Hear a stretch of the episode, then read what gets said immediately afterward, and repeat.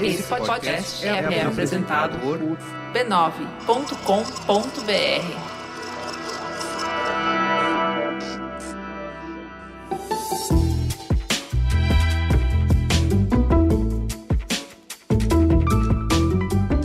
Mamileiros e mamiletes, bem-vindos ao nosso exercício semanal de respeito e empatia.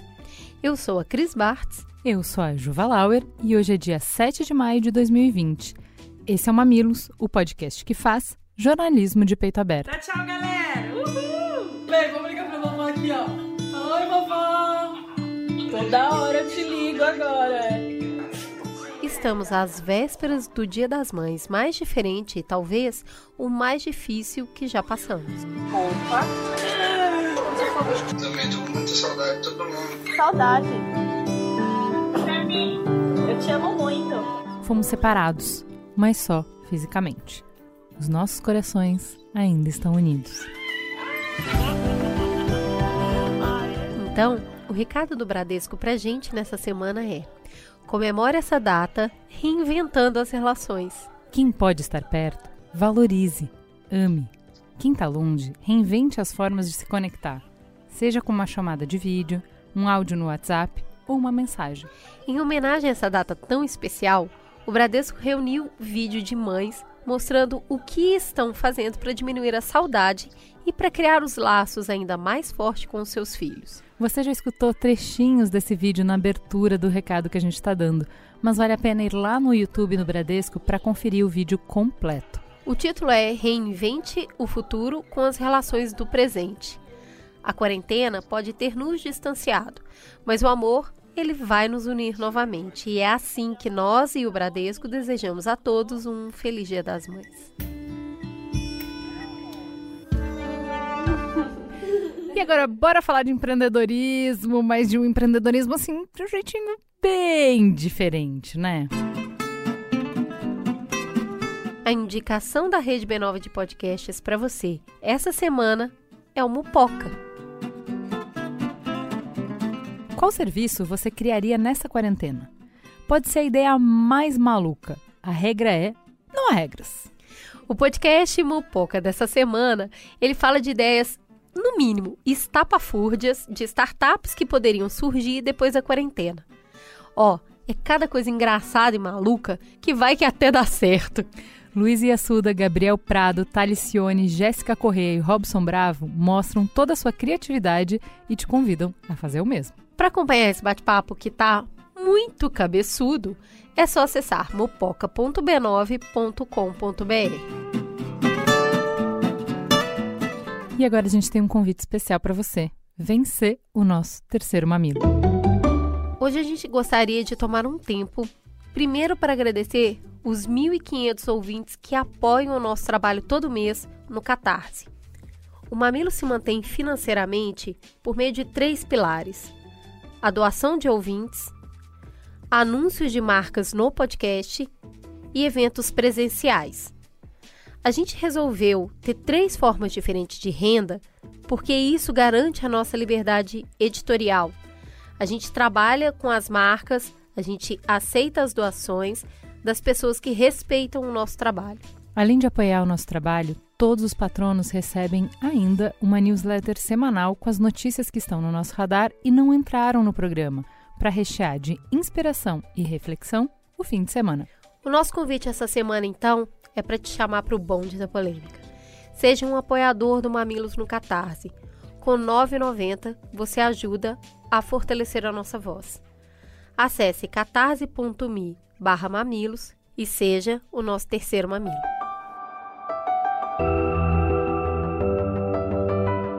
Vamos para o Giro Covid? Segundo a Universidade John Hopkins, já foram registrados mais de 3 milhões 775 mil casos de coronavírus no mundo, mais de 264 mil mortes e quase 1 milhão 254 mil pessoas foram recuperadas. Os Estados Unidos segue sendo o país com maior número de casos, com mais de 1 milhão 228 mil pessoas infectadas. Porém, a Europa é o continente que mais registrou óbitos, já passando dos 150 mil. estando Reino Unido, Itália, Espanha e França responsáveis por pelo menos 75% desse número. O governo do Reino Unido, o segundo país em número de óbitos no mundo, pretende estender a política de confinamento. Atualmente, a população está autorizada a sair apenas para fazer compras, ir ao médico ou se exercitar uma vez por dia. Vamos para o Brasil. O Brasil registra mais de 126 mil casos de coronavírus e mais de 8 mil mortes. Infelizmente, na última terça-feira, batemos um recorde negativo. Nesse dia foram registradas mais de 600 mortes em apenas 24 horas. Justamente devido ao aumento de números, tanto de casos quanto de mortes, que hoje a cidade de Belém e mais nove municípios do Pará iniciaram o processo de lockdown, ou seja, tornar o isolamento social mais rígido. Tem gente no Twitter chamando de tranca-rua, e é bem isso mesmo. São cerca de 30 barreiras que serão montadas somente em Belém para fazer a abordagem das pessoas e orientá-las sobre a situação. Até esse sábado, o lockdown terá caráter educativo. Quem infringir as regras será orientado sobre as novas determinações. Mas a partir de domingo, até o dia 17 de maio, quem desrespeitar as medidas estará sujeito a advertências e multas de 150 reais para pessoas físicas e R$ 50 mil para pessoas jurídicas. Apenas os serviços essenciais, que são supermercados, farmácias, feiras e bancos, poderão funcionar. Porém, entre os serviços considerados essenciais pelo governo está o de empregadas domésticas. Essas profissionais podem continuar trabalhando, mesmo que isso signifique o risco de contágio. Vamos para a coluna do Perifa Connection? Hoje temos mais uma reflexão muito interessante. Você já parou para pensar o quanto a tecnologia nos influencia ao ponto que, em alguns momentos, a gente parece robô?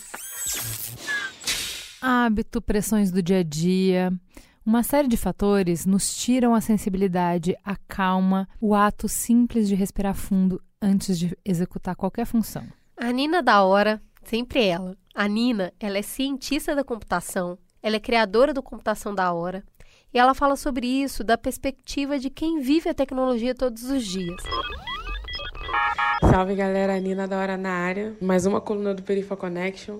Eu tenho feito algumas reflexões nas últimas semanas, até por eu trabalhar muito com a tecnologia, por ser da computação, e com esse avanço, né, e com esse uso a super acelerado das plataformas digitais, das redes sociais, eu tenho observado como que as nossas relações, como que a gente tem enfrentado as nossas dores, as nossas angústias é, e as nossas relações. Diversos temas e diversas é, questões estão sendo discutidas e debatidas o tempo inteiro, sem, sem descanso, sem uma pausa nas redes sociais e até onde esse consumo desenfreado de informações e essa vontade de compartilhar opinião, de estar sempre debatendo com alguém, até onde isso tem nos feito bem? Ou até onde isso tem nos, nos colocado, nos colocado em um, em um lugar onde a gente não consegue é, parar para refletir sobre as nossas ações. A gente está fazendo, a gente só está fazendo. Será que a gente está se robotizando? Né? Estamos é, sendo condicionados a sempre estar tá com uma resposta na ponta da língua, a sempre estar tá querendo debater algo ao invés de ouvir e ler com cuidado as notícias e, e, os tweets, né? Eu tenho passado muito tempo no Twitter e o Twitter tem sido uma plataforma que tem gerado muitas discussões, muitos debates, levantado muitas pautas interessantes. Mas será que eu estou conseguindo ler o tweet ou eu estou só condicionada a responder os tweets e até onde isso tem me feito bem e tem feito bem para todos nós, se tem feito ou não, né? E eu queria compartilhar muito isso com vocês. É o que eu tenho percebido essa a gente tá, acaba que a gente está diminuindo nas redes sociais esse olhar que é o de você parar para ler o que o outro está escrevendo e tentar refletir antes de responder. A gente está é, perdendo um pouco. É, isso a gente já vinha perdendo, né? Mas agora nas plataformas digitais a gente está ouvindo pouco. A gente ouvir, né? Quando você está ouvindo uma notícia, você já está condicionado a ter a resposta para aquilo que você está ouvindo. E eu não sei até onde isso, isso é bom, porque em meio a todo esse isolamento que nós estamos vivendo, e que nós não sabemos quando vai terminar, é, se faz muito necessário a gente manter é, esses atos da escuta e da leitura e, de, e da reflexão, para a gente não cair num lugar onde vai nos trazer angústias e mais dores, porque todo mundo está tendo uma dor, mais de uma dor, é, dentro, dessa, de, dentro desse isolamento. Né? Então, eu acho que a gente acaba perdendo um pouco o propósito que as plataformas digitais estão hoje cumprindo ou tentando cumprir para nos ajudar a enfrentar esse isolamento, para nos ajudar a compartilhar notícias, a desmitificar e desconstruir e desmentir fake news, a gente conseguir estudar, para a gente conseguir trazer o entretenimento, porque a gente também está usando muitas plataformas digitais para conversar com nossos familiares e nossos amigos. Então, eu queria deixar essa, esse recado para vocês sobre essa reflexão sobre o ato de escutar e de ler. Eu acho que em outras colunas, em, em, em episódios da, do Mamilo, sempre estamos trazendo isso, sempre está sendo, tá sendo colocado a importância desse, dessa escuta e dessa leitura. Mas eu queria reforçar para vocês nessa semana, e especialmente nessa semana, porque as duas últimas semanas estão sendo, foram semanas muito cansativas entre debates e discussões é, dentro de um isolamento. E isso não nos faz bem, porque se a gente está no isolamento a gente precisa tentar arrumar um jeito de nos unir dentro desse isolamento, usando as plataformas digitais. Bom, é isso, galera. Valeu. E você, concorda com o que a Nina falou? Faz sentido para você? Essa é uma das reflexões do programa de hoje. Mas antes de encerrar a participação do Perifa Connection, eles têm um pedido especial para você. E aí, galera, beleza? Temos um desafio para vocês. Nós precisamos que vocês nos ajudem a chegar a 10 mil inscritos no nosso YouTube. Pra gente gravar nossa primeira temporada do Perifa Connection no YouTube Space, no Rio de Janeiro. A gente precisa que vocês divulguem. A gente precisa muito. A gente precisa que vocês nos ajudem nessa empreitada. Compartilhem ao máximo. O máximo de pessoas que vocês puderem. Se inscrevam, chamem os amigos para se inscreverem. Que logo mais vamos construir pontos e potencializar nossas narrativas. Não, Não vai faltar visão de cria, papo, papo reto, esperança, esperança, papo relevante e mais do que isso, papo, papo de futuro. Perifa Connection, ocupação da juventude negra e periférica dos espaços da mídia. Agora também aqui no YouTube. Dá seu like, se inscreve no canal e compartilha para mais amigos. Ouviu, né? Bora lá ajudar a expandir a voz da periferia. O canal é Perifa Connection. Se escreve separado Perifa Connection e esse Connection é com dois N's. Agora sim, bora pra teta. Teta.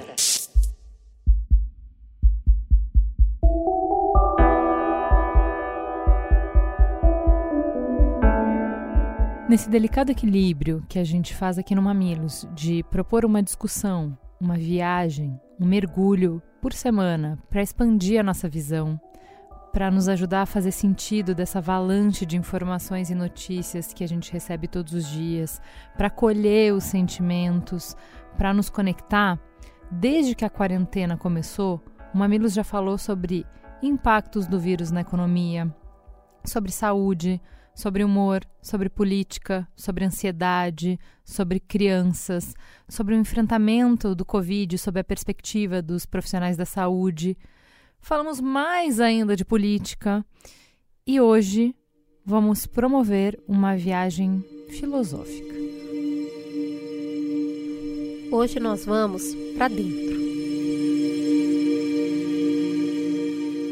A quarentena nos privou daquilo que nos define como indivíduos para a nossa sociedade. O que fazemos e o que consumimos.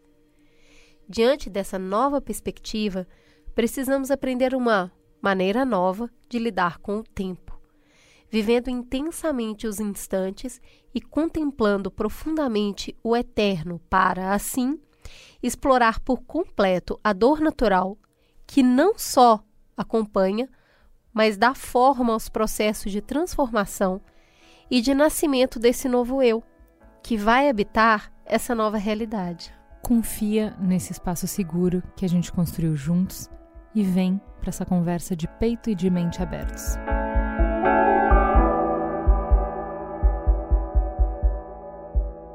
Então vamos lá, galera. É, primeiro, muito bem-vindos. A gente está muito feliz de ter reunido vocês dois aqui. É, o pastor Henrique a gente já acompanha há um tempo e, e já teve aqui no Mamilos antes. É muito legal ter você aqui no Mamilos, Maria. Maria, eu queria te dizer que é, você já é meu crush há muitos anos. muitos anos. Paixão é, antiga, né? Muito antiga. Eu tô aqui assim, eu tô fingindo costume, mas eu estou muito nervosa. tá fingindo bem. E o pastor Henrique é aquele cara que toda vez me faz questionar o meu ateísmo. Ele é uma pessoa muito difícil. Eu, assim, convicta, já deixei de ser ortodoxa e ele vai piorando a minha situação cada vez que a gente se encontra. É muito difícil para mim. Então, hoje é, é, um duplo desafio estar aqui com vocês dois. Estou com o coração quentinho com esse encontro mesmo à distância. Muito obrigada pela disponibilidade. Isso, obrigada pelo convite. Vamos começar. O pastor Henrique está mais acostumado. Eu vou começar por você. Quem é você na fila do pão?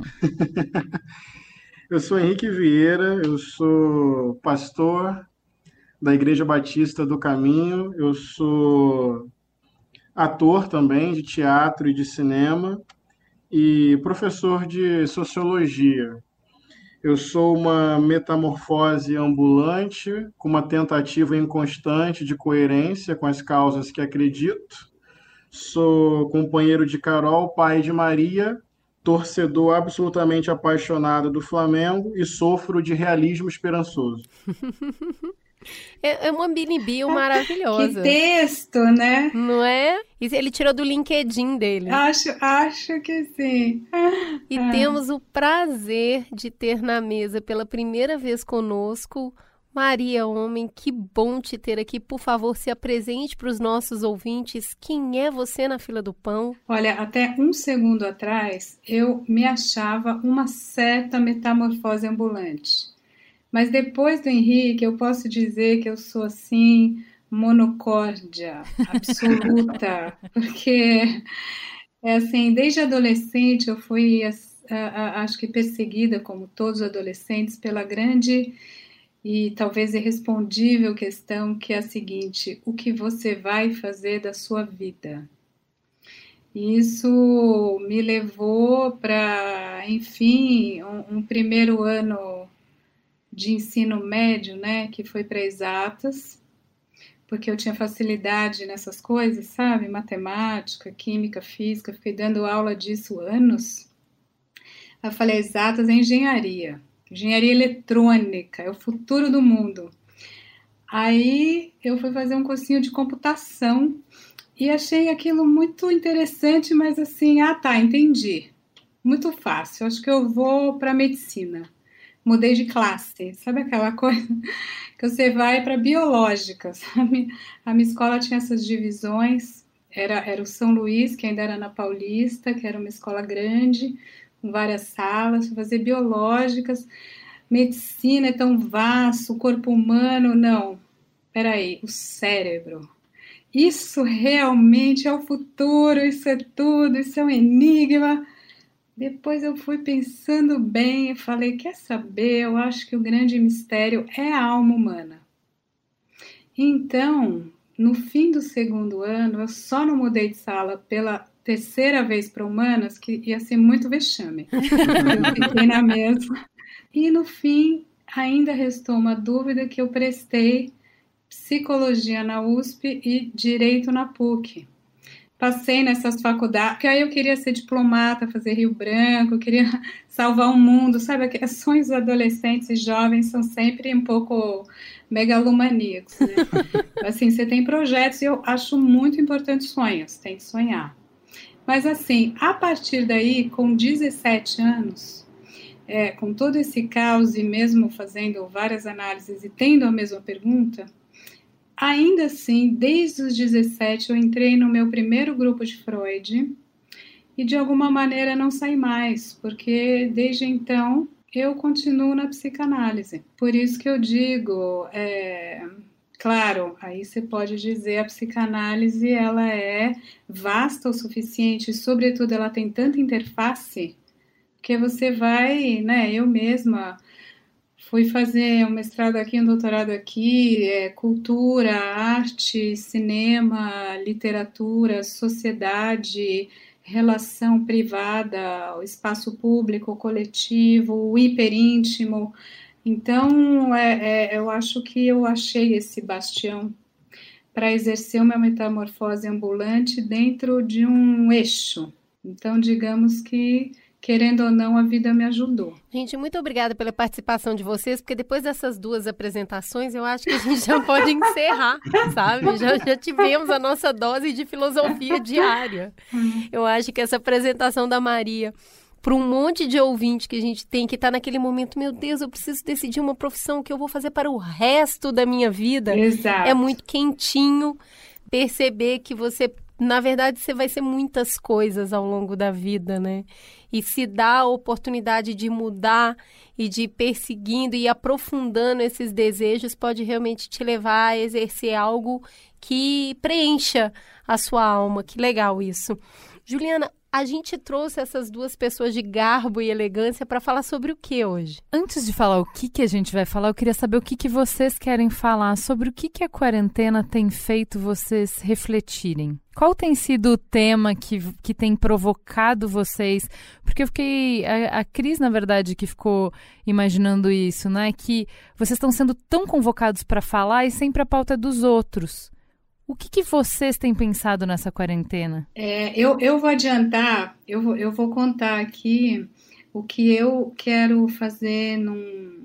Eu, eu tenho pequenos espaços de liberdade, eu tenho cápsulas de liberdade, que é no próprio canal, no Insta, né? Estou até achando interessante as redes sociais, sempre fiz de uma maneira mais assim, indireta. Tem outras pessoas que fazem para mim, me ajudam a tocar mas agora eu estou mais atuante, digamos. Tem, lógico, esse momento que pede, eu acho que tem uma questão de você se sentir quase numa responsabilidade de partilhar isso e de elaborar, e está no processo de simbolizar, tanto para mim, para nós, enfim.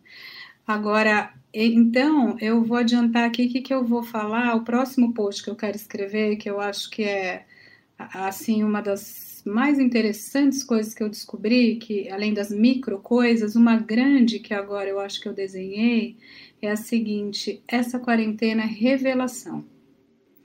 É, é, eu já estava sentindo isso no, no micro espaço, no território do, da clínica e do que a gente vai ouvindo aqui nas casas, né, e dos amigos e tal, que, como eu já venho falando, as relações, elas, casamentos se fazem, casamentos se desfazem, filhos se estapeiam, filhos se amam, é, mas aí, quando teve essa, essa reviravolta aqui no governo, e a gente está vendo várias trocas dos personagens no complexo tabuleiro de xadrez, e o rei está nu, né? E, e, e os reis que são o, o, entorno desse reinado, assim, estão se revelando.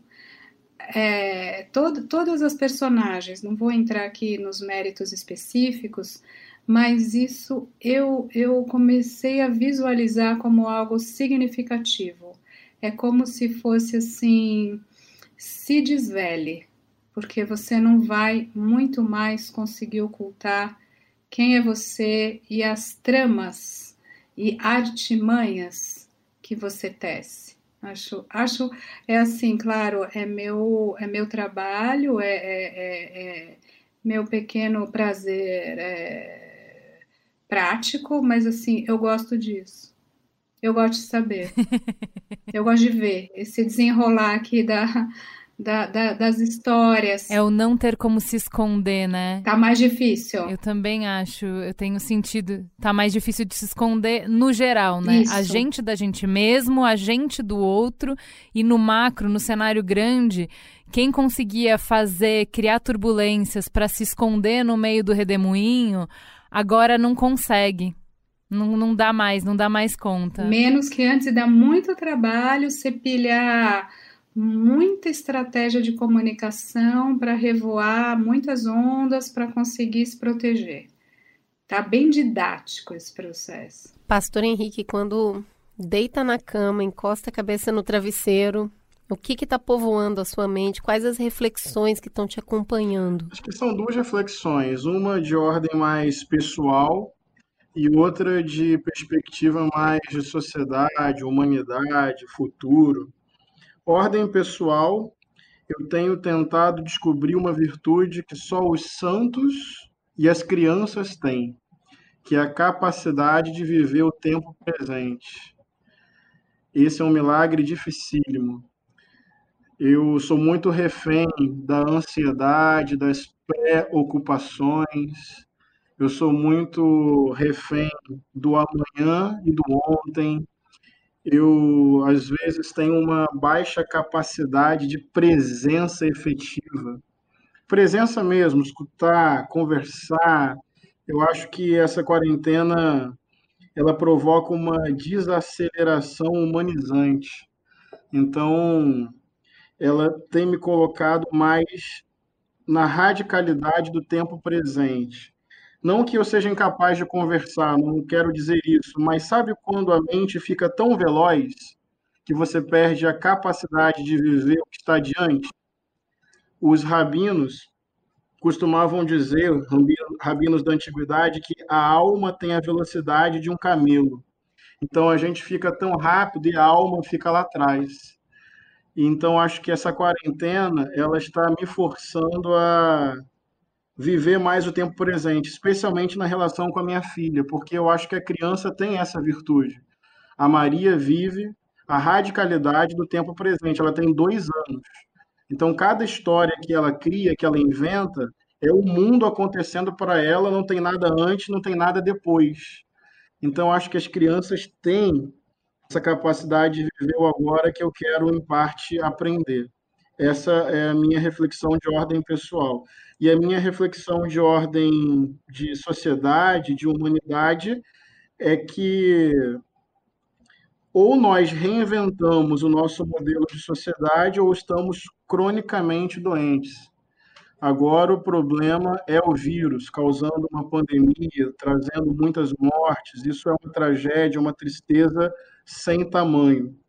Eu não consigo dizer e daí para isso, porque de fato a humanidade sofre. Mas eu tenho refletido sobre o horizonte mesmo, civilizacional mesmo para nós é, isso também povoa a minha mente antes de dormir e ao acordar. Que sociedade é essa que ainda tem a fome, a pobreza extrema, que muitas pessoas não têm acesso a saneamento básico, a água tratada. Então, eu também tenho pensado muito sobre uma reinvenção da sociedade para que as pessoas sejam mais felizes, com uma vida mais digna. Eu acho que, mesmo atravessando a pandemia, se a sociedade continuar nesse modelo, ela permanecerá muito doente, uma normalidade muito caótica. Então, eu tenho buscado resgatar o milagre do tempo presente na minha vida pessoal e resgatado uma dimensão utópica, utópica que mobiliza a vida numa perspectiva de sociedade e de humanidade.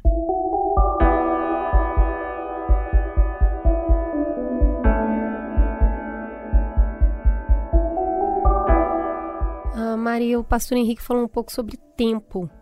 E o tempo é uma coisa que eu acho que tem permeado muito das, das, conversas durante essa quarentena. A percepção que a gente tinha de, meu Deus, o dia tem só 24 horas, eu ainda tenho tanta coisa para fazer. E de repente, quando você sofre uma desaceleração forçada, parece que esse tempo ganha uma nova dimensão. Na verdade, a relação homem-tempo, ela tem a ver com o fazer e ela tem a ver com o ser. Me parece que nesse momento a gente tem dificuldade de sair um pouco deste fazer do qual nós estamos impedidos e ir para esse outro lugar da vivência. O que, que a gente pode falar filosoficamente sobre o tempo e a nossa percepção sobre ele? Olha, é, aí a gente está numa das, vamos dizer, top five questões da humanidade, né? E aí, talvez tenha sido uma boa entrada. Vamos ver como é que a gente vai se ajeitar aqui com um pastor. Mas aqui eu vou, eu vou nomear, talvez, um lugar de, de, de possíveis caminhos. Eu vou começar com dois. O primeiro é o seguinte: desde lá dos antigos, né? Isso milênios, a gente operou numa ideia de dividir o tempo em várias possibilidades, né? É, tem dois básicos, mas ainda tem vários outros, né? Mas eu, eu vou pegar é, é, três para começar, né? O tempo nosso, cotidiano, que tem a ver com o relógio, com o cronos, né? Que é o termo grego. Acho que acho que Henrique está comigo aqui. Isso é muito dito, muito estudado. Enfim, eu gosto muito desse tema. Por acaso, assim, trabalho isso e e você sabe que, a, a, até fazendo um parênteses aqui, a psicanálise mais francesa, mais Freud-Lacan, que é onde eu opero mais, ela nem, tá, nem trabalha muito com o tempo cronológico do relógio. Tem aquelas sessões onde o Lacan inventou essa expressão tempo lógico, que está para além ou aquém do, do cronos, da repartição matemática, porque o tempo subjetivo ele não é um minuto ou 50 minutos de sessão. É, é uma coisa que às vezes para os pacientes é um pouco difícil. Então tem alguns até que é engraçado, ele fala: "Não, você não vai me mandar embora agora. Não, você não vai me cortar. Esse papo desse corte aí pode parar". E é bem interessante, porque isso também já revela angústia, que deve ser uma angústia bem infantil nossa de, né, ser mandado embora, levar um fora, você não me quer, você não me ama, o que que eu falei? Ou ou assim, uma moça que fala: "Ah, hoje eu consegui mais tempo, hein? Você está gostando de mim, consegui te seduzir". Então, assim, todo, todo vínculo e todas as relações humanas não são propriamente cronologicável. Agora, tem um outro termo que é assim, que eu gosto muito, que é grego também, que é kairos, que tem a ver com aquele, aquele Deus, assim, que, que é o, o instante, é a oportunidade, né? Que tem aquela imagem daquela figura que tem só um facho de cabelo, tem só alguns fios de cabelo. É um, não tem cabelo, só tem aquele pedacinho. Então, o que, que é Kairos? É você agarrar, ele é muito veloz, ele é uma figura super veloz, e para você pegar, você tem que ter a agilidade de pegar naquele instante aquele cachinho de cabelo. Esse é o tempo da oportunidade, do, da, de uma certa sincronicidade, aquele momento, sabem que você pegou o pio na unha? Muito bom. Essa expressão eu gosto muito. É alguma coisa desse tempo aí. Então, só para juntar aqui com, com o meu trabalho específico, é como se o tempo lógico ele buscasse incidir aí. É, é, mais, é mais complicado que isso, as várias etapas possíveis de uma elaboração, como se enfim, mas você vai precipitar algo interrompendo uma narrativa naquele momento preciso. E tem um terceiro tempo que o nome vai dizer, por negação, que é atemporal. E que os humanos sempre, de alguma maneira, tiveram a necessidade de supor que a vida teria uma eventual continuidade, ou a própria, ou a de outras figuras, então que haveria uma outra vida onde o conceito de eternidade seria colocado. Ou ao menos, se não é dado isso para nós, ao menos haveria uma instância que seria atemporal. Uma instância que ela é transcendente, ela é o transcendental atemporal, que seria uma instância próxima daquilo que a gente nomeia Deus.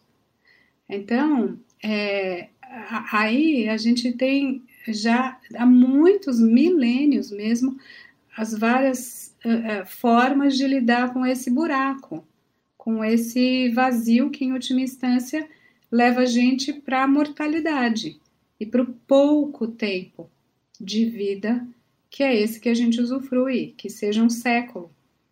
Em termos de universo, é muito e é pouco. Então, agora, a gente está talvez é, deixando cair as máscaras das várias atividades e funções que a gente coloca diante da gente para não pensar em nada disso. Então aí cada um vai ser, vai ter que se haver com essas, com, com tudo isso que está em jogo, desde a sua própria mortalidade, o medo, a doença, a perda de alguém, o risco de deixar de estar aqui, o estar aqui e ir para onde, o como ver o meu filho crescer, que não tem dois, tem um pouco mais, e que não é menina e não chama Maria, mas é menino.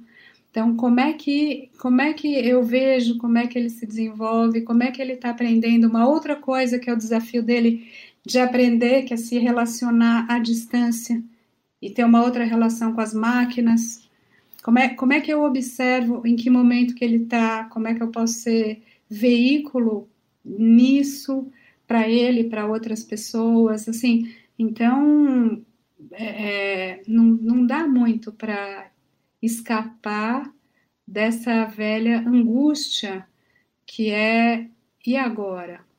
Que fazer com esse tempo que eu tenho e que para nós bichos é limitado? E aí, pastor Henrique, quando a, a, Maria fala sobre essas dimensões do tempo e ela fala sobre o observar, uhum. me lembra muito o contemplar. Né? A Bíblia, durante algumas passagens, fala muito sobre contemplação. E me parece muito um, um, uma palavra que a gente. que está bastante em desuso hoje. É, seria então o tempo da contemplação? Como que você percebe esses instrumentos de tempo nesse momento? Muito interessante, baita conversa. Estou aqui com a minha cabeça realmente atravessada por mil questões. Acredito que sim, Cris. É o tempo da contemplação. Tem um pedagogo, teólogo chamado Rubem Alves.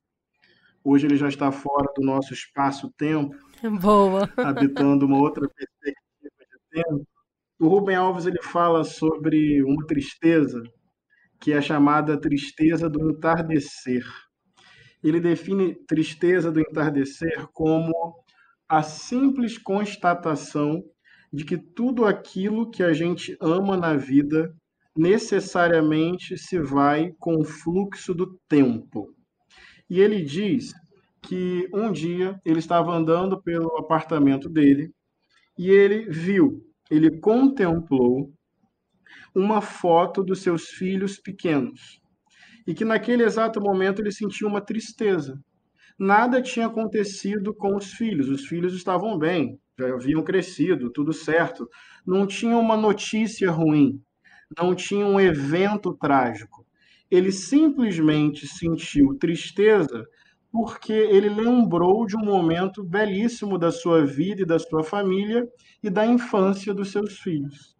Ele chama de tristeza do entardecer porque, dentro dessa leitura, quando o sol vai se pondo, é quando as luzes do dia vão indo embora, é quando a noite vai se aproximando. Então, você tem uma noção de passagem, e essa noção de passagem, que é o ciclo da vida simplesmente seguindo, isso causa em você uma certa nostalgia. Então, não seria uma tristeza fruto de um evento trágico, mas seria uma tristeza fruto do trágico próprio da vida. Então, eu acho que o tempo, numa primeira perspectiva, tem a ver com essa passagem, com essa transição, com as coisas que necessariamente se vão, com os momentos mais lindos que a gente vive, mas que nós não podemos controlar, bloquear, fazer com que eles se tornem absolutamente eternos. Mais ainda nessa perspectiva, e já vou chegar exatamente no ponto da contemplação, além de pensar o tempo como esse fluxo que leva tudo embora de alguma forma, eu também gosto de pensar o tempo como acho que tem a ver com esse diálogo a respeito do Kairos, que é essa vivência radical do momento. Vou falar do ponto de vista artístico. Uma vez, um diretor de teatro me disse assim: que o melhor ator é aquele que tem o menor tempo, o menor tempo entre o impulso da ação e a própria ação. Então, quando, por exemplo, num ensaio, numa peça, numa sala de, de teatro, vem aquele impulso mais verdadeiro, quando o ator começa a racionalizar muito esse impulso, será que é bom? Será que essa voz é boa? Será que esse movimento é certo? Será que o outro ator vai gostar? Será que o público vai entender? Se o ator começa a criar muitas interdições sobre os seus impulsos, ele corta sua criatividade mais verdadeira, sua autoexpressão mais genuína. Então, eu também gosto de pensar que esse é um tempo para que a gente possa silenciar determinadas interdições, colocadas de fora para dentro e a gente possa buscar uma verdadeira autoexpressão, alguma coisa mais autêntica, mais genuína de nós mesmos. Então, o tempo como fluxo e o tempo como possibilidade desse divino maravilhoso se manifestar dentro e a partir de nós, ou seja, ser um pouco mais protagonista do meu caminho, ser um pouco mais é, é, amigo dos meus desejos, ser um pouco mais uma expressão autêntica do que eu quero ser e um pouco menos uma expressão daquilo que os outros esperam de mim. E além de fluxo e além de arte, eu penso o tempo como paciência e contemplação da vida. Daí, eu vou ler um trecho bíblico no Mamilos, hein? Espero que eu tenha essa Olha ele. possibilidade. Já não vai ser a primeira. Você já tirou essa, essa virgindade, já não temos. Eu juro que não é proselitismo. Não tenho essa intenção. Mas tem um texto, Eclesiastes, é um livro cheio de indagações sobre o sentido da vida. E tem uma parte que diz assim: Tudo tem seu tempo determinado e há tempo para todo propósito debaixo do céu. Há tempo de nascer, tempo de morrer, de plantar, de arrancar o que se plantou, de matar, de curar, de derrubar, de edificar. Tem tempo de chorar, tempo de rir, tempo de prantear, tempo de saltar de alegria, tempo de espalhar pedras e depois de ajuntar as pedras, tempo de abraçar e tempo de afastar-se de abraçar, tempo de buscar e tempo de perder, tempo de guardar, tempo de deixar ir tempo de rasgar, tempo de costurar, tempo de estar calado, tempo de falar, tempo de amar e tempo de aborrecer, tempo de guerra e tempo de paz. Eu não interpreto esse texto como uma certa passividade diante de uma soberania divina. Eu sequer creio que Deus seja soberano. Eu creio muito mais num Deus todo amoroso do que num Deus todo poderoso. Então, eu não vejo aqui uma perspectiva de quietude e de passividade, de perda de protagonismo, não.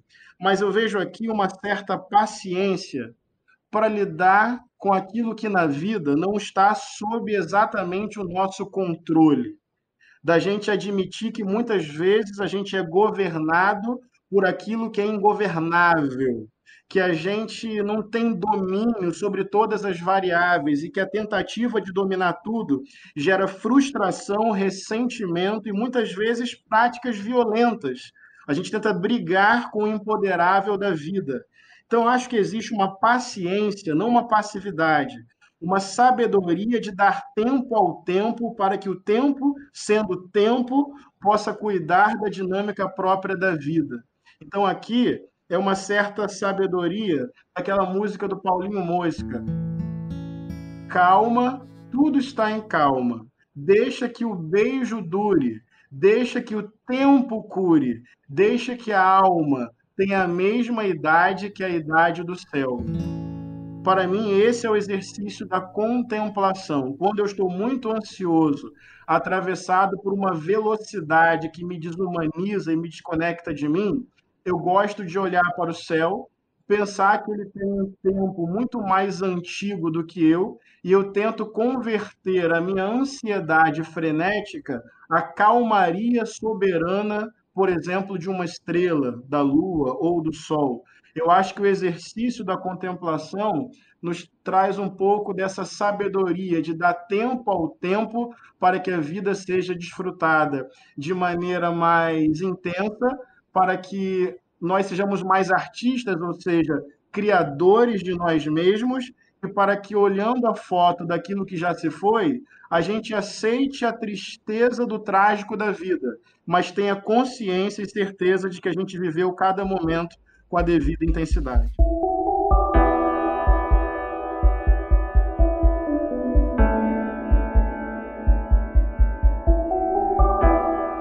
Passando do tempo para o que a gente faz nesse tempo, né? Então, assim, a gente teve juntos numa conversa, numa live do UOL, falando sobre solidão. E eu acho que tem uma tem um gancho aí dessa conversa que a gente está tendo de contemplação, de como é que é o tempo que a gente passa, uma vez que as nossas atividades é, mudam drasticamente, uma vez que a nossa rotina é atravessada por todas essas questões que são comuns a, a todos, a gente está compartilhando esse tempo, né? a gente está vivendo junto isso, a gente consegue se sentir sozinho com tanto ruído?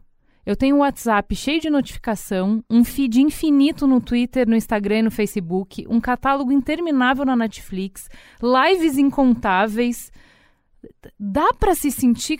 Eu saí daquela nossa conversa pensando, tipo, sequer é possível se sentir sozinho hoje em dia?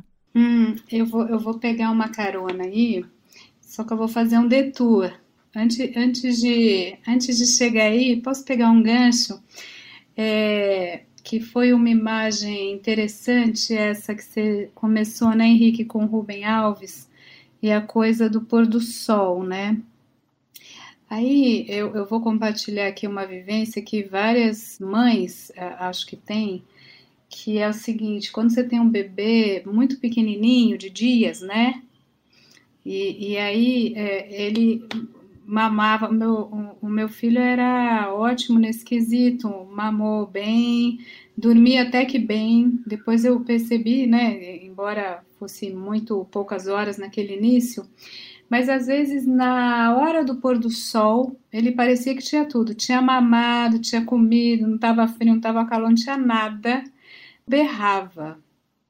Aí eu fui lá no pediatra, que por sorte minha, é um cara muito experiente, e eu falei isso, ele falou: Ah, fica tranquila, é a hora das bruxas. Isso é um clássico. Qualquer bebê, eu falava, mas o que é isso? Ele falava assim: ó, há relatos, mas não tem estudos suficientes ainda. Então, acho que várias mães aqui vão, vão lembrar disso e, e e assim, eu tenho uma hipótese, e, e, eu acho que várias pessoas não vejo outra coisa sem ser uma matriz muito, muito ancestral nossa, de bicho, de ir para o, o, escuro da noite, ir para o desconhecido.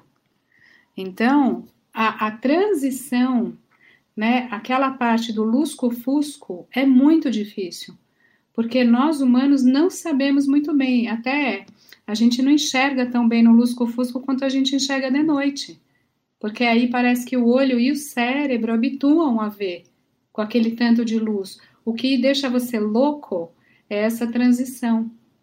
Então, eu queria pegar esse gancho para dizer também sobre um outro conceito que eu acho que está em jogo aqui, que é mudança, ou transição, ou transformação e como a gente está, agora em termos mais amplos, é, não sabendo lidar muito bem com uma grande transição cultural que eu acho que a gente está vivendo, em termos assim macro.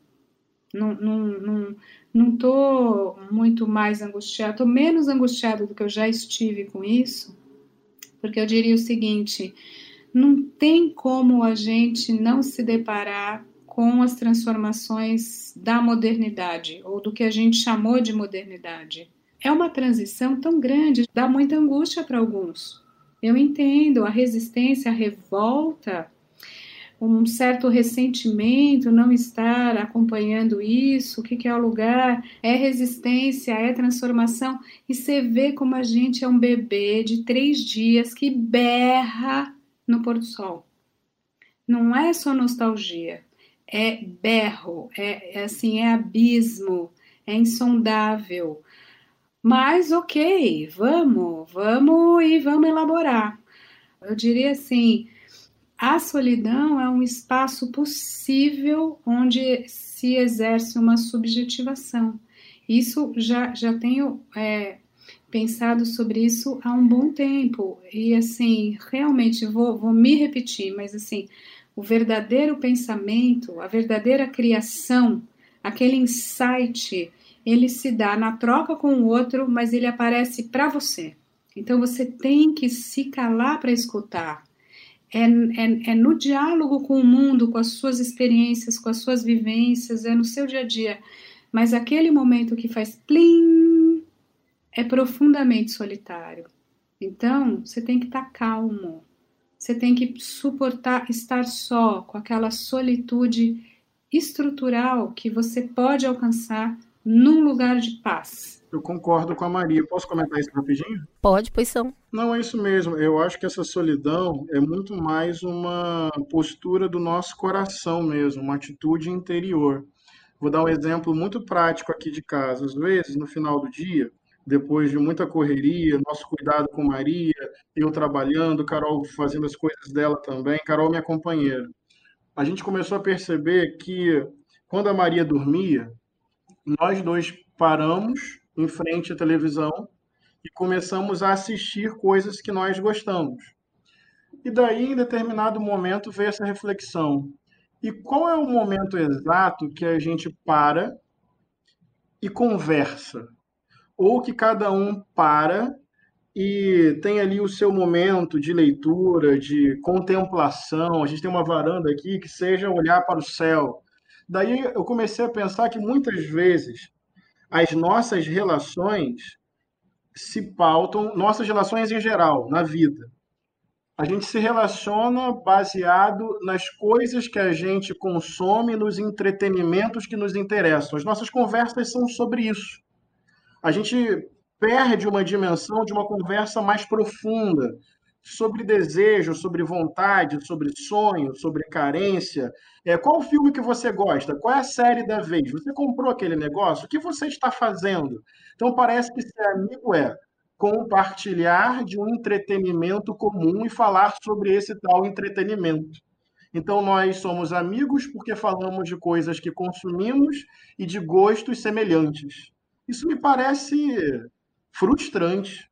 Quando dentro de casa eu e a Carol começamos a pensar que a gente pode silenciar um pouco e pode se olhar um pouco e pode, em silêncio, trocar mil coisas muito mais profundas. Nada contra ver uma série no fim do dia. Não sei se eu estou me fazendo entender, mas eu estou falando dessa velocidade que, mesmo quando a vizinhança dorme, mesmo quando a filha dorme, essa velocidade continua dentro da gente, numa relação com algum entretenimento, e depois a gente vai conversar sobre a série que a gente viu.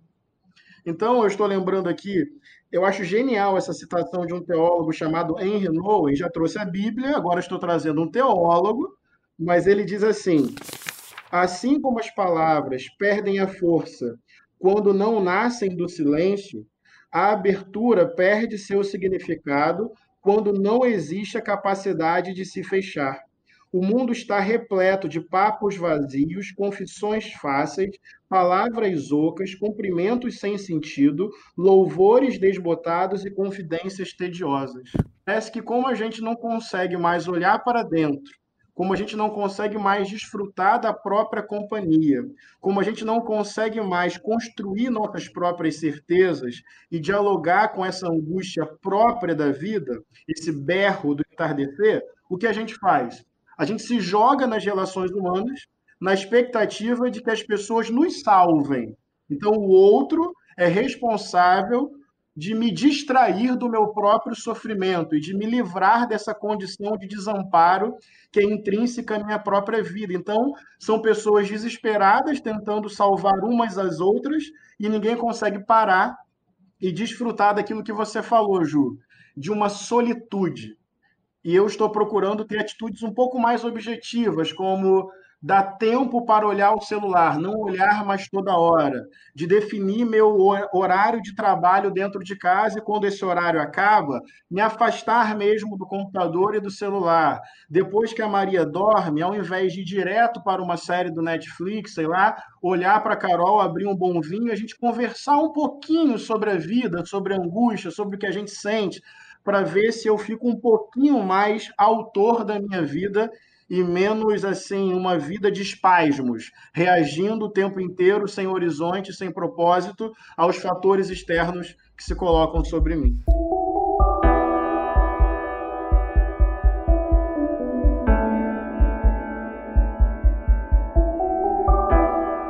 A contemplação é um momento meu comigo, então eu estou sozinho. Eu preciso do mínimo de solitude de silenciamento de todo o ruído para que eu possa contemplar.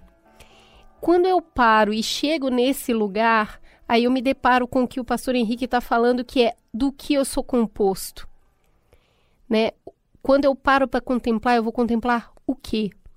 E aí eu posso realmente me deparar com uma verdade inconveniente que é eu tenho morado nos outros há muito tempo. Né? Eu tenho morado fora de mim há muito tempo. Eu realmente acreditei nos papéis de performance que eu tenho feito na sociedade enquanto é, profissional, enquanto filho, enquanto pai, enquanto figura pública. E todos esses personagens que eu tô ali no dia a dia lidando com ele, quando são silenciados por essa nova relação com o tempo, e eu sou obrigado a morar em mim mesmo, talvez eu descubra que eu não sou tão legal assim. Porque eu acabei me esvaziando de mim e aí eu fico sem ter o que contemplar, porque eu vou ter que redescobrir esse eu, esse prazer eu. Mas ou você vai descobrir que a casa estava muito bagunçada, estava muito abandonada e era por isso que você não queria ficar ali. Porque não dá, não é legal ficar num lugar que não está bem cuidado, que não está habitado, não é? Você vai ter que quando você faz a faxina diária, a higiene diária, ela é leve, ela é fácil. Quando você tem que fazer um faxinão pós-reforma, quando você tem que fazer um faxinão de uma casa que ficou abandonada por muito tempo, dá preguiça só de olhar. E aí você quer buscar alternativa, você não quer fazer essa faxina. É aí que eu quero chegar, Maria. Onde mora a paciência? A paciência de mim comigo mesma para arrumar essa casa para ela ser habitável. Essa casa que eu estive fora durante tanto tempo. Onde mora a paciência? E para complicar, eu vou, eu vou complementar a própria pergunta, que é assim: tem aquela frase famosíssima do Freud que o eu não é senhor em sua própria morada. Então, além de tudo isso, que são imagens muito interessantes, né?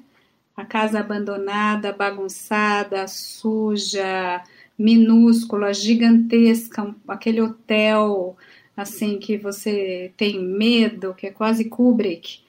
Ao mesmo tempo, né, qual é o tamanho confortável para você? Qual é a arquitetura dessa dessa casa que te condiz, que você gosta? Você gosta de espaços mais abertos, você gosta de ter cômodos que tenham algum trancamento possível para você se silenciar. Você gosta de ter o seu cantinho, você gosta de verde, você gosta de varanda, você gosta de céu, você gosta de altura, você gosta de pé na areia, você gosta de terra, você gosta de ver o vizinho, você gosta de não escutar ninguém, você gosta de cachorro.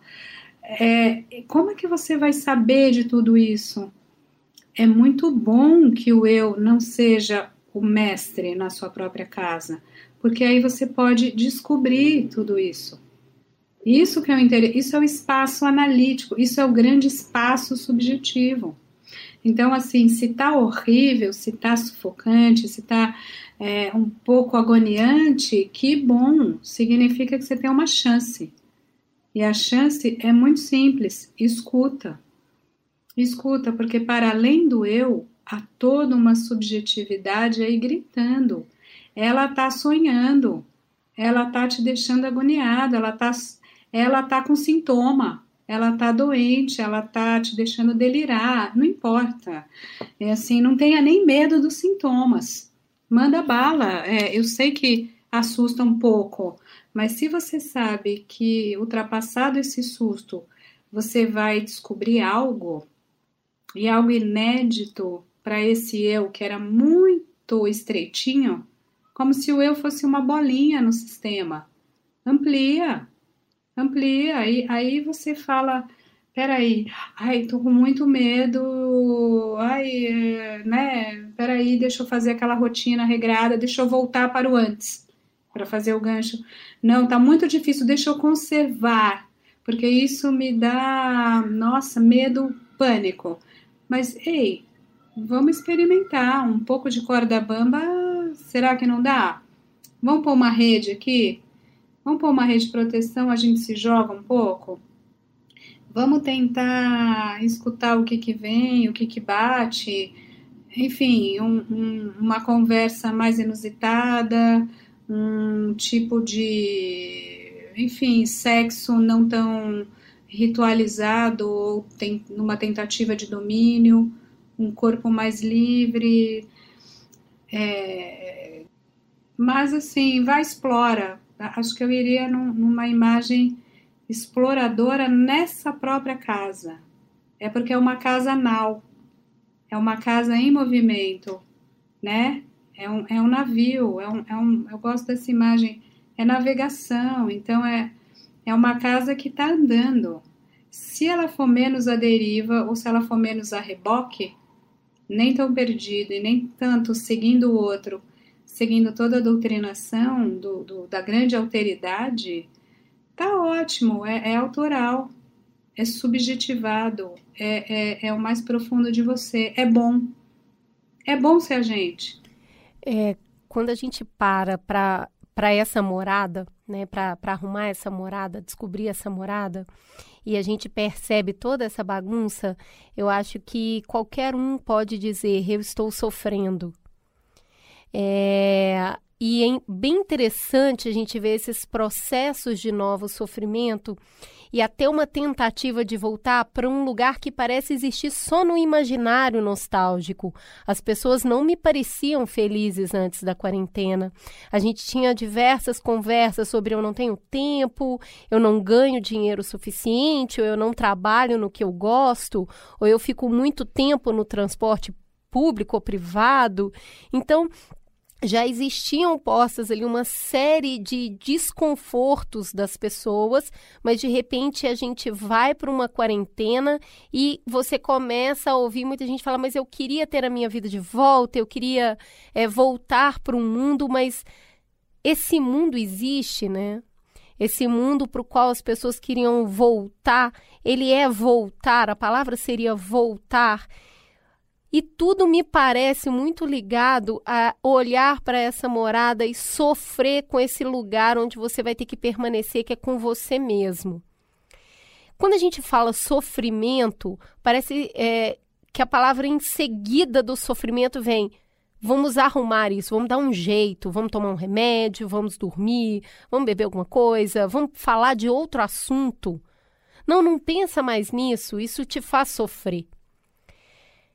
Nesse momento que eu decido olhar para essa casa, como que eu lido com o sofrimento que eu tenho de ter que arrumar tudo isso para ir talvez para um outro lugar e não para voltar do lugar de onde eu vim? Como que eu faço para dissipar essa nostalgia que só mora na, na história de que antes a vida era muito boa e que voltar para morar fora de mim talvez seja o melhor? Como eu posso ficar, mesmo que ficar seja sofrer? Sofra.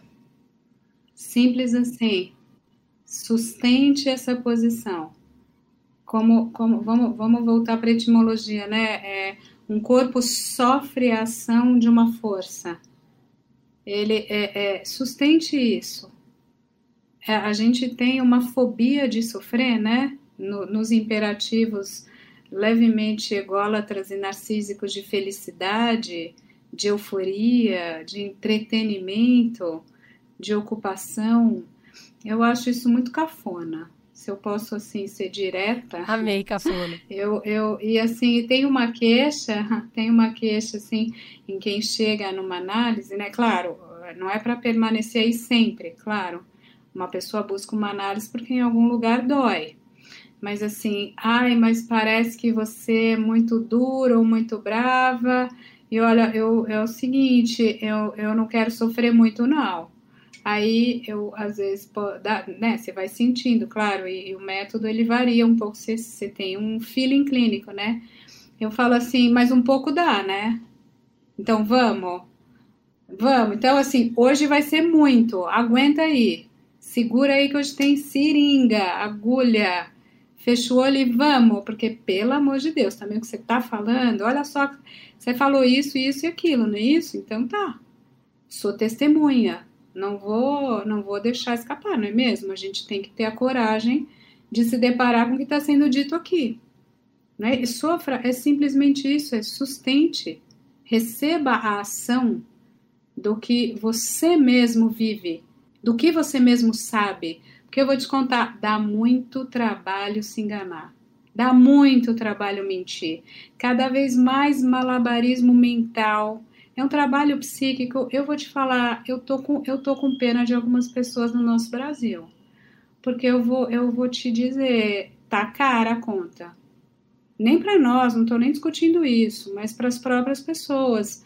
Entende? Ou, ou, ou, assim, a loucura custa, gente. Eu teve, uma vez, Maria, que o meu terapeuta, faz tempo, eu estava numa crise muito profunda, numa transformação assim de vida, um momento de mudança. E é isso, a dor de parturiente. Eu não sei o que é isso, mas é uma dor que, pelo, pelo que eu vi da minha companheira, pelo que eu sei, pelo que eu ouço de vocês, mas é uma dor que carrega o novo. Daí, uma vez eu falei com meu terapeuta, eu, nunca, eu, eu confesso naquele dia eu jurei odiar a psicanálise por toda a minha existência. Mas eu, eu, eu gosto. Eu falei assim para ele: eu estou muito triste, especialmente à noite, eu tenho crise de choro. O que eu faço? Eu falei com uma certa raiva. E ele respondeu com uma serenidade assim irritante. Ele respondeu: Você deita e você chora. e aquilo. É... Você vê que a gente respondeu igual e eu nem sabia é, disso, né? Basicamente, eu acho é, que foi, é, mas é, foi assim: é. sustenta, sustenta essa tristeza. Isso. Que está fazendo nascer um novo Henrique. Tá vindo! É. Tá vindo! É, eu acho que esse, esse deita e chora foi. E, e eu acho que a nossa sociedade, ela também é muito veloz, trata a gente como máquina, e máquina tem que funcionar, máquina tem que dar certo. Máquina, se um botão quebra, troca o botão. E se quebra de novo, troca a máquina. As coisas se substituem. E daí, voltando à dimensão do tempo, parece que essa lógica de máquina aplicada ao ser humano tira a possibilidade de elaborar e sentir o sofrimento, de dar tempo ao sofrimento. Então a gente tem que se recuperar rápido, a gente tem que ficar bom logo, a gente tem que produzir bem. Daí eu lembro daquela música do Vinícius de Moraes e do Tom Jobim, para dizerem, para não dizerem que eu só estou citando a Bíblia, que diz assim: Assim como o oceano só é belo com o luar, assim como a canção só tem razão se se cantar, assim como a nuvem só acontece se chover, assim como o poeta só é grande se sofrer. Então, me parece que dentro dessa perspectiva, o sofrimento cria. O sofrimento dá a possibilidade também de uma autoexpressão. Tem uma outra música, não sei se eu citei isso lá no bate-papo da UOL, de um músico que eu gosto muito chamado Ângelo Mundi, que ele fala sobre insônia, uma música que ele fala sobre insônia.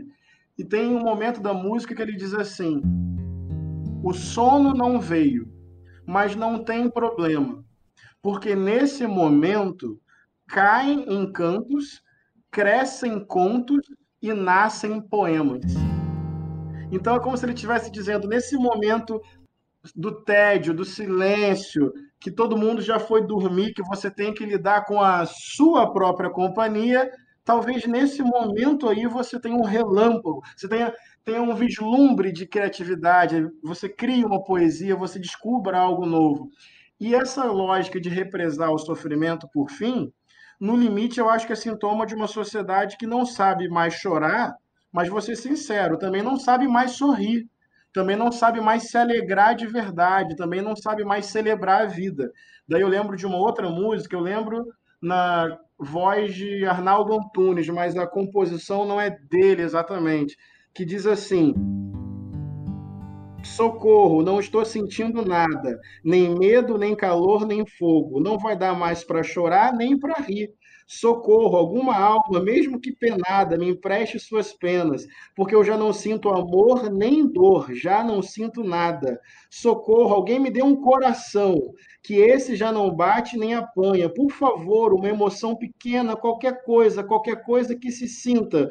Tem tantos sentimentos, deve ter algum que sirva. Socorro, alguma rua me dê algum sentido, algum cruzamento, acostamento, encruzilhada. Socorro, não estou sentindo mais nada.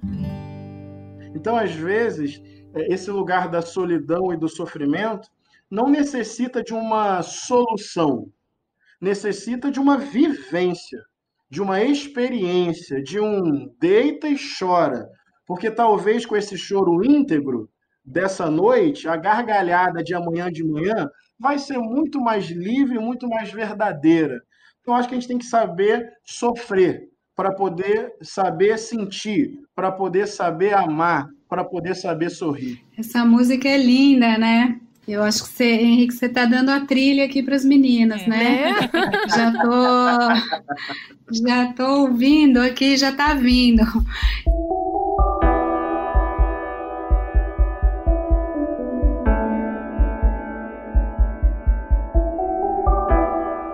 Tem me incomodado um pouco é, uma coisa que a gente faz como exercício, como compromisso, de ter um olhar é, que constrói coisas principalmente nesse momento, né?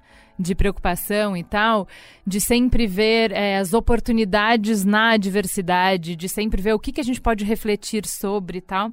Então, quando a gente fala de sofrimento como algo potente, como criador de coisas, como grávido de futuros, que eu acho muito importante, eu acho também é importante que a gente não encerre antes de falar do sofrimento só como um sentimento que ele pode ter lugar que é assim, não é porque eu tô parindo uma coisa nova, não é porque eu tô encontrando alguma coisa, não é porque eu tô indo para algum lugar, é porque eu tenho perdas, porque é um momento de luto. Então, eu tava falando com a Cris, a gente tá assistindo a segunda temporada do Afterlife, que é uma série que fala de um homem que tá em luto. E é tão bonito que é uma coisa rara é, na nossa sociedade, é uma coisa muito mais rara na ficção ainda, que é você ter tempo de tela para uma pessoa simplesmente chorar e falar assim: eu não tô bem. E eu sei que eu já devia estar, porque é a segunda temporada, né? Você já me viu chorar não sei quantos episódios, mas eu continuo não bem. Eu continuo chorando, entende? E aí é o quê? É esse espaço do não resolver nessa sociedade de performance em que a gente vale o que a gente faz, então o, o, o, o foco está sempre no agir. Então, Henrique, se você está me dizendo um problema, eu estou chorando. O que você vai fazer sobre isso? Isso que a Maria falou é sustente. A gente enxerga como uma não ação. E uma não ação não é uma possibilidade. Que é, ó, o que, que você vai fazer com isso? Eu vou viver isso. Porque esse sentimento ele tem que ser vivido até ele acabar. Entendeu? E, e eu acho que é, é, é, eu queria que você falasse um pouco sobre isso, sobre a gente tem uma série de perdas, né? Ontem eu fiz a minha primeira palestra virtual, em que eu não conseguia ver as pessoas. E é muito legal que mesmo num momento de isolamento, a gente tenha conseguido levar um evento para 260 lugares diferentes. Mas não é igual, gente. Nunca vai substituir. Eu não vi a cara das pessoas, eu não vi a reação das pessoas. Existe uma perda gigantesca nisso. E tem sofrimento aí, entende? Tudo que eu perdi, tudo que eu sinto falta, no, ao fazer eu me deparo com o que não é, com o que não tem, com o que não vai ter. E quando é que será que vai ter de novo? Não sei. E não é brincar do jogo do contente da Poliana, né? Tem espaço para gente simplesmente sofrer? Dá para sofrer sem agenda? Sofrer não para chegar num lugar, não para construir alguma coisa, mas simplesmente, gente, puta merda. Sabe, eu sinto falta do brilho no olho das pessoas, eu sinto falta de contar uma piada e a pessoa rir, porque ela tá me olhando. Como é que eu faço uma palestra que eu não vejo as pessoas? Que porra é essa? Que merda. Em alguma dimensão a gente perde pra caralho. Dá para sofrer o que a gente perde? Ou a gente tem que brincar do jogo do contente o tempo inteiro? Eu acho que tem. É, foi uma ótima colocação, hein? Porque assim, tem a perda pura.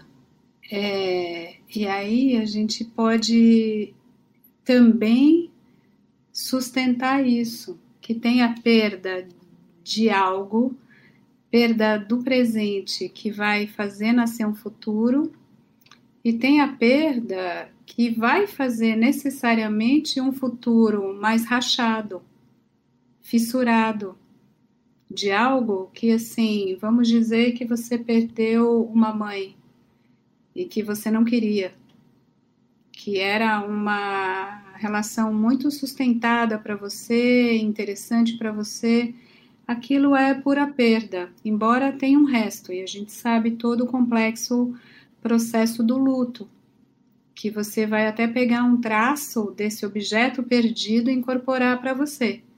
Essa, essa é, assim, falando numa síntese, assim, muito grotesca, né? Quase assassina, mas, assim, para sintetizar enormemente, o luto é isso.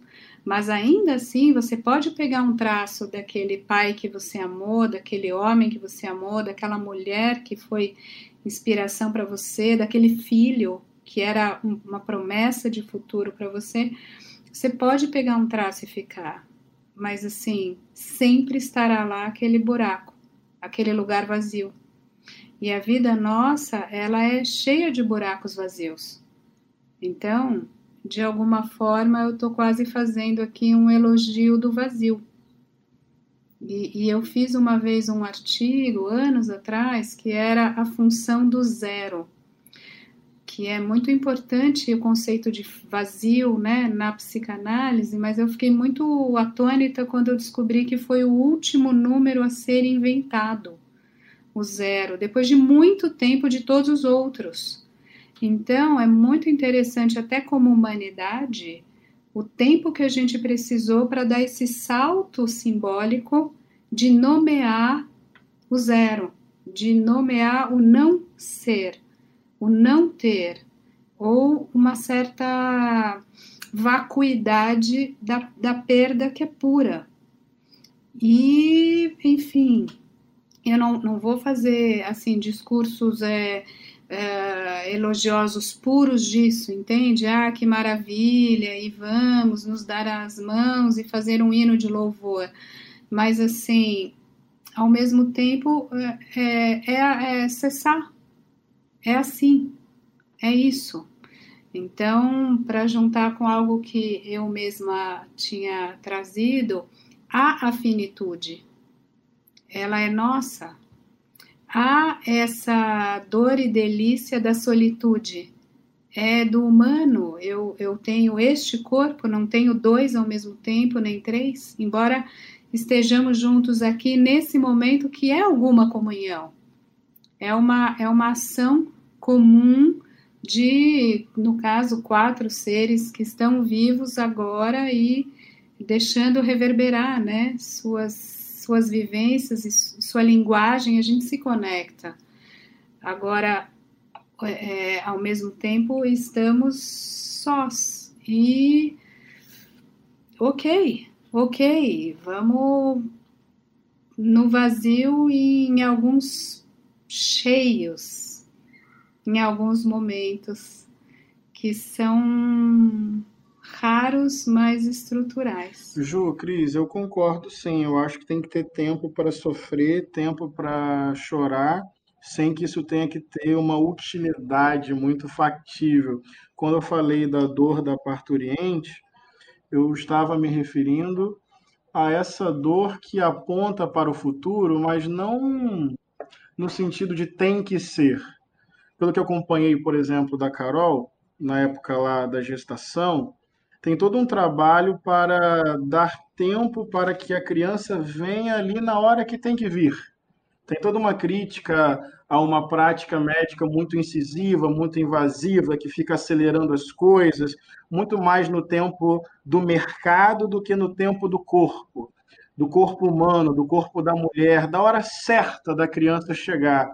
Então, eu acho que a dor que aponta para o futuro é aquela que aponta justamente pela possibilidade de ser vivida. Não no sentido de que tem que produzir algo, tem que nascer algo novo, estou chorando para me tornar melhor. A própria lágrima, se chorada com tempo e integridade, vai dar o fruto, vai amadurecer o coração, vai gerar alguma coisa, mesmo que isso não seja um intento ou um propósito. Eu lembro que a palavra cura, no latim, ela está ligada à palavra cuidado. Eu acho isso muito bonito, porque quando a gente pensa em cura, muitas vezes a gente pensa numa coisa rápida e instantânea. Pronto, curou. Mas na etimologia da palavra, cura não tem a ver com algo rápido. Cura tem a ver com cuidado. E cuidado tem a ver com dar tempo para que as coisas aconteçam. Por exemplo, curar o milho. Olha uma sabedoria aí. Dar o tempo para maturação. Então a cura não é instantânea, não é imediata, não tem que acontecer um, dois, três agora. Fica bem, chorou, agora amanheceu, vida que segue. Não. É, às vezes, cuidar é dar tempo para que essa dor seja sentida até o momento que ela tem que ser sentida. Então, cuidar não é uma violência do sucesso, é o acompanhamento diante da dor que tem que ser sentida. Eu acho que, é, eu, eu diria até o contrário, a nossa sociedade tem que, em certo sentido, aprender a ficar triste. É, a gente está às vezes, ficar feliz o tempo inteiro, já dizia alguma música, é sinal de desespero. É, então, é, Angela Rorô, que, né? Quem ri de tudo é desespero. Olha, mais uma música aí, não sei se vocês estão percebendo. Mas, assim, aprender, aprender a, a ficar triste, mas, assim, ela está muito triste.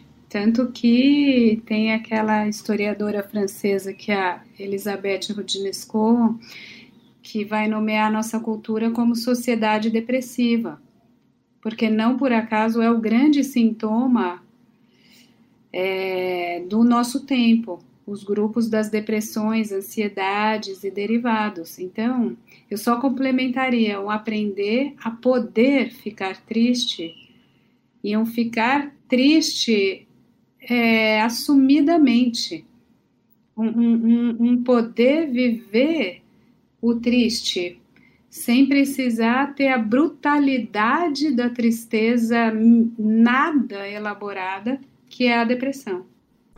Eu acho que quando a gente chega nesse lugar, nesse ponto da conversa, que a gente entendeu a importância do vazio e dos contrastes, a gente só vai ser é, intensamente feliz se a gente aprender a intensidade da tristeza e dessas vivências, e que quando a gente entra nos vazios, a gente tem sequer um aprendizado que seja o do expandir. A cada vazio que a gente entra, eu não saio aprendendo, mas eu posso sair com mais espaço. Eu vou expandir. E, e, me parece que é esse o ponto que a gente chega aqui no final da nossa conversa. A busca dessa morada, ela pode ter expansão se a gente estiver realmente disposto a ir ali dentro e conhecendo cada um desses sentimentos e utilizando esse contraste para expansão. Se eu vou ser um um triste consciente, eu tenho grandes chances de ser um feliz consciente. Eu queria muito agradecer vocês dois pela conversa. Acho que a gente ficaria aqui horas. É uma pena mesmo a gente ter essa restrição de tempo. É, queria de verdade agradecer a reflexão, o tempo de vocês, Cronos, disponível para estar tá aqui conosco e convidá-los à casa de vocês estejam conosco novamente. Obrigada, gente. Obrigada. Expansão. Eu que agradeço muito. Beijo. Obrigado. Bora falar de Cambly, Cris? Opa, mamileiros e mamiletes. Bem-vindo ao seu exercício semanal de aprender inglês com respeito ao seu tempo e empatia às suas dificuldades. amei, amei, amei. Eu preciso falar que eu segui a dica da Bia e viciei no Cambly, gente. Aulas a qualquer hora do dia, no tempo que eu quiser, com professores nativos. Quem é que não vai querer? E se o seu problema é falta de tempo, eu vou te dizer o seguinte: 10 minutinhos, é isso. 10 minutinhos da semana, você vai lá no cambly.com, chegou na hora, marcou, faz a sua aula. No Cambly, quem define o nível da aula e o tema é você. Por exemplo, tem uma área lá só de preparação para o mercado de trabalho. Aproveitando que a gente está nessa onda de trabalhar no LinkedIn do Mamilos, eu fui fazer uma aula de como traduzir o meu perfil. Quem me ajudou foi a Trisha, de Iowa, nos Estados Unidos. Conversamos meia hora sobre a adaptação do meu perfil. Eu fui falando como eu traduziria os termos e ela foi me ajudando. The most important tip to transfer or to translate their profile. Depois da Trisha me dar as dicas para traduzir o meu currículo, eu perguntei para ela o que é mais importante nesse momento de deixar o perfil em inglês. Uh, I would say to have it probably looked over at least three times because you don't you want to be sure sometimes people's English is going to be a little different. Maybe you can have at least, I would say, at least three people double check the translation. A dica que ela me deu é: cheque três vezes com pelo menos três pessoas diferentes. Assim, você tem diferentes impressões da sua tradução e corre menos riscos de errar. Precisa falar mais nada, né? Se você cansou do verbo to be, se você cansou do The Books on the Table e quer aprender inglês na prática, tem um linkzinho aqui na descrição do episódio com um cupom exclusivo de aulas grátis do que você quiser. Não vacila. Acessa agora cambly.com. Cambly. Termina o programa e vai lá. Kisses and goodbye. Oh, cute. Muito rainha, muito The Crown. Farol aceso. Vamos pro farol aceso. O que, que você tem para indicar, Cris? Ju, fala você primeiro. Então, primeiro, continuando na, na editoria Jogos de Tabuleiro para a Quarentena, vou indicar um jogo que é o jogo Jenga. É, eu postei até no meu Stories uns vídeos muito divertidos de eu jogando Jenga com as crianças. É um jogo de equilíbrio que você vai colocando as, as pecinhas para formar a torre até que ela caia.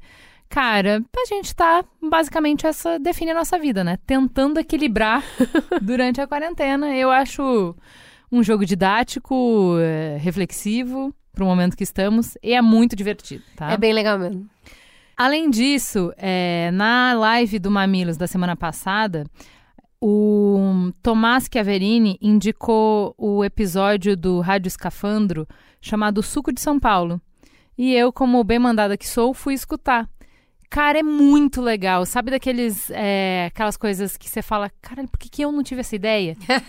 eu passei inveja o tempo inteiro. Eu amei a ideia dele de uh, atravessar São Paulo caminhando, conversando com amigos e captar isso e entrevistando pessoas e conhecendo as pessoas. Eu queria estar fazendo aquilo. Conforme eu ouvia, eu falava, cara, eu queria estar com ele, eu queria estar fazendo isso. Tomás, já sabe quem é a companhia da próxima, né? Pô, Tomás, me convida, sabe? Quero ser sua amiga. Achei legal demais, gente. Vai lá escutar. É... E livro. Não indico, porque você não deveria fazer isso, mas eu fiz, então eu vou falar disso. E aí, o dia que você puder fazer, você faz. Eu li o livro Terra Sonâmbula do Mia Couto. Me justifico. Ele é uma distopia, então talvez não fosse exatamente a leitura que eu deveria, mas é, eu estava sonâmbula, né? Eu estava insone e era o livro que estava no meu Kindle e eu, portanto, li. É, cara, Obviamente que eu não percebi metade das referências, eu não entendi 10% das metáforas, eu não mergulhei em 1% das reflexões que ele propõe nessa viagem belíssima. Parece bom, hein?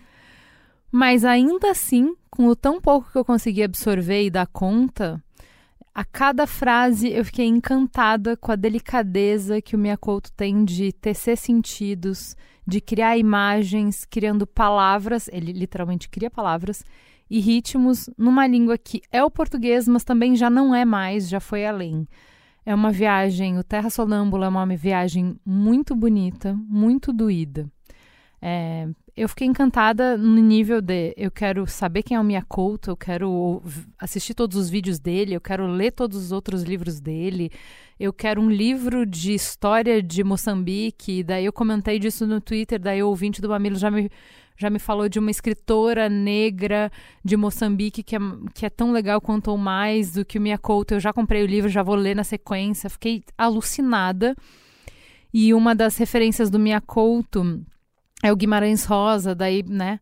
Porra, tá apaixonada pelo Mia Couto, nem leu Guimarães Rosa, também já comprei o livro do Guimarães Rosa, então tamo nisso aí. É o tanto que esse livro mexeu comigo. É muito bonito. Talvez não seja para você nesse momento agora, uma puta merda. É outro. É um, um mundo novo de referências, de literatura que se abre. Assim, sério. Pensa num livro que abriu várias janelinhas, sabe? Eu quero conhecer mais de história, quero é, um ramo, sabe? Quero conhecer mais de história, quero entender tudo de Moçambique para entender o pano de fundo dessa história. Quero ler outros autores parecidos com ele, quero, então assim, Terra Sonâmbula do Miyakoto. Quando você puder, quando você der conta, lê esse livro. E você, Cris? Eu tenho duas indicações. A primeira é que domingo sentei com as crianças, eu, a G, crianças, um baldão de pipoca e a gente assistiu Aladdin. Que delícia Amo. de filmeco! Gente, o Smith faz as coisas funcionar direitinho, né? Que tantão de cor, Que história gostosa, que personagens críveis. Eu achei uma fofurice enorme. É isso aí, é para é pra relaxar com a família, é para se divertir, é para rir junto com as crianças, dançar as musiquinhas juntos. Foi muito divertido, de verdade. Recomendo Aladdin fortemente. O Smith, beijo, me liga. Sabe o que eu fiquei pensando? Porque eu sou uma idiota, né? Que, tipo, ele nem tem filho pequeno pra achar o máximo que ele fez isso. Eu achei um desperdício, sabe? Porque eu falei, nossa, imagina se eu sou o gênio do filme do Aladdin. Eu sou a heroína dos meus filhos, Cara, mas não. ele é muito legal, eu gosto muito dele. É, ele, ele carrega o filme, né? Oh! Total. A minha segunda dica é pra você que está enfurnado em casa e descobriu que seu sofá tá muito sujo e manchado. E aí, você não, não sabe direito como limpar. Eu descobri. E eu tenho a receita e eu vou te passar. Você vai misturar álcool, bicarbonato, limão e água, borrifar no seu sofá e passar com um pano úmido.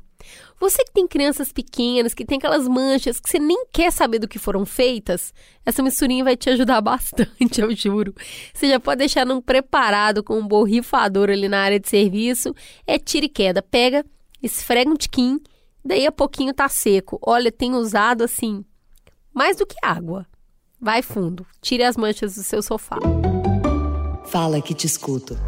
Vamos pro Fala Que Eu Discuto? No Twitter, você segue a gente no arroba mamilospod, como faz a Juliana Fernandes, que disse, programa excelente e esclarecedor. E com isso também é de dar medo.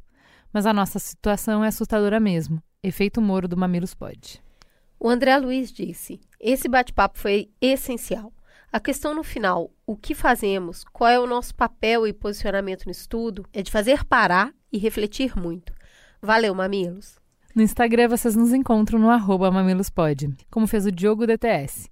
Que episódio maravilhoso, ótimo debate, análise muito construtiva, importante para pavimentar as conversas que nos levarão a 2022. Parabéns, galera! O Danilo Santos disse: Senti falta do contraponto. Foi uma discussão unilateral, bastante acusatória e pouco reflexiva.